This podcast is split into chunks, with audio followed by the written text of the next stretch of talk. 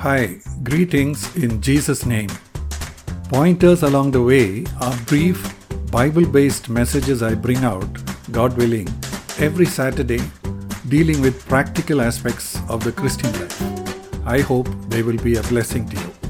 You can visit my website at w w w dot c dash n dash c dot org for my articles and books.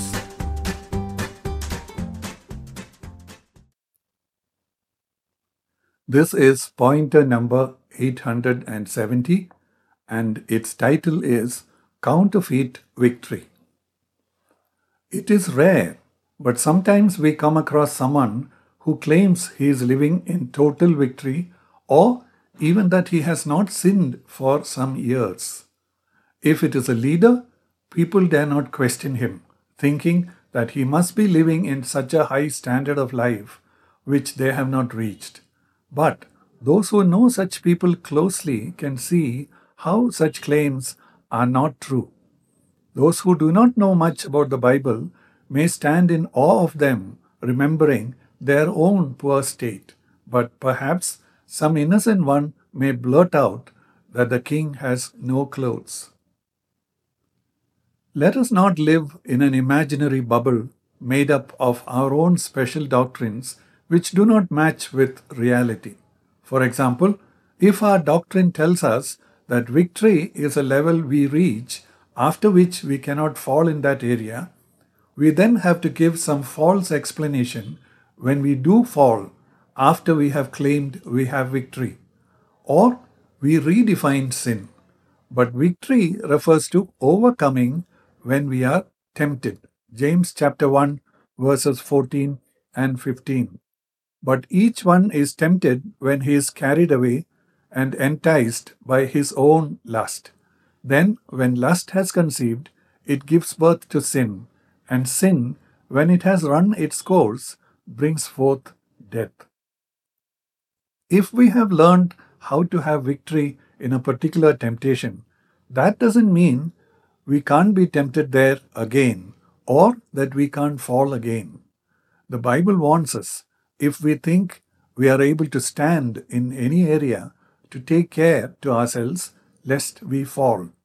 First Corinthians chapter ten verse twelve. Therefore, let the one who thinks he stands watch out that he does not fall. Can't we fall? We will fall if we take victory for granted and become less watchful and careless.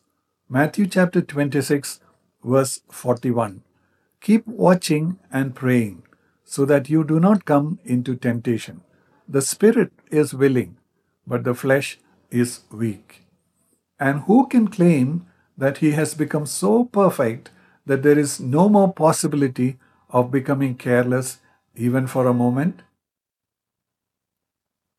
The Apostle Paul did not claim that kind of a victory. He took special care of himself because he was aware that he was quite capable of falling, even after coming into the kind of life and understanding God had given him.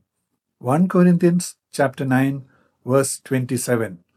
But I strictly discipline my body and make it my slave, so that after I have preached to others, I myself will not be disqualified. He was so aware of the depth of sinfulness in his fallen nature that he knew that except for the grace of God, he had no chance of victory. Romans chapter seven, verses twenty-four and twenty-five.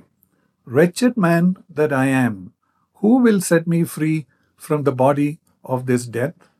Thanks be to God through Jesus Christ our Lord.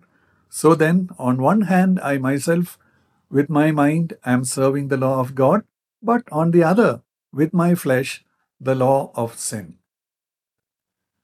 There are some who teach that Romans seven is a description of Paul's life before he was converted or before he was baptized in the Holy Spirit, and that Romans eight is the description of a spirit-filled, victorious Christian. But doesn't this spirit-filled life also face frequent challenges? Remember, the Holy Spirit led Jesus into the desert to be tempted by Satan. Of course, he did not sin. But can we say that since we have the Holy Spirit, we will not face temptations or that we will not fall? Paul testifies of facing unrest, having fears within, and even being depressed. Second Corinthians chapter seven, verses five and six. For even when we came into Macedonia, our flesh had no rest, but we were afflicted on every side. Conflicts on the outside, fears inside.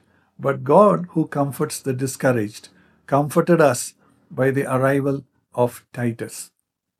It is also recorded how he once lost control when he was struck on the mouth.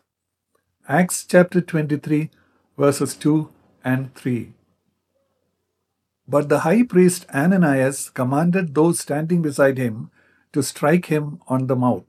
Then Paul said to him, "God is going to strike you, you whitewashed wall. Do you sit to try me according to the law? In violation of the law, order me to be struck?"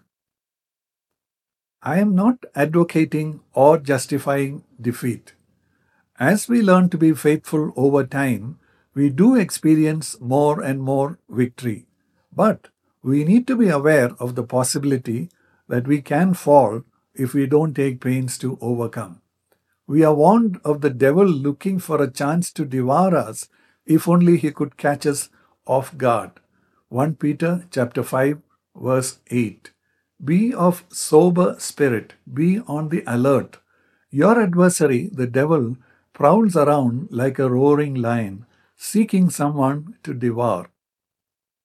If we see how deep sin lies within us, let us walk in fear lest we fall.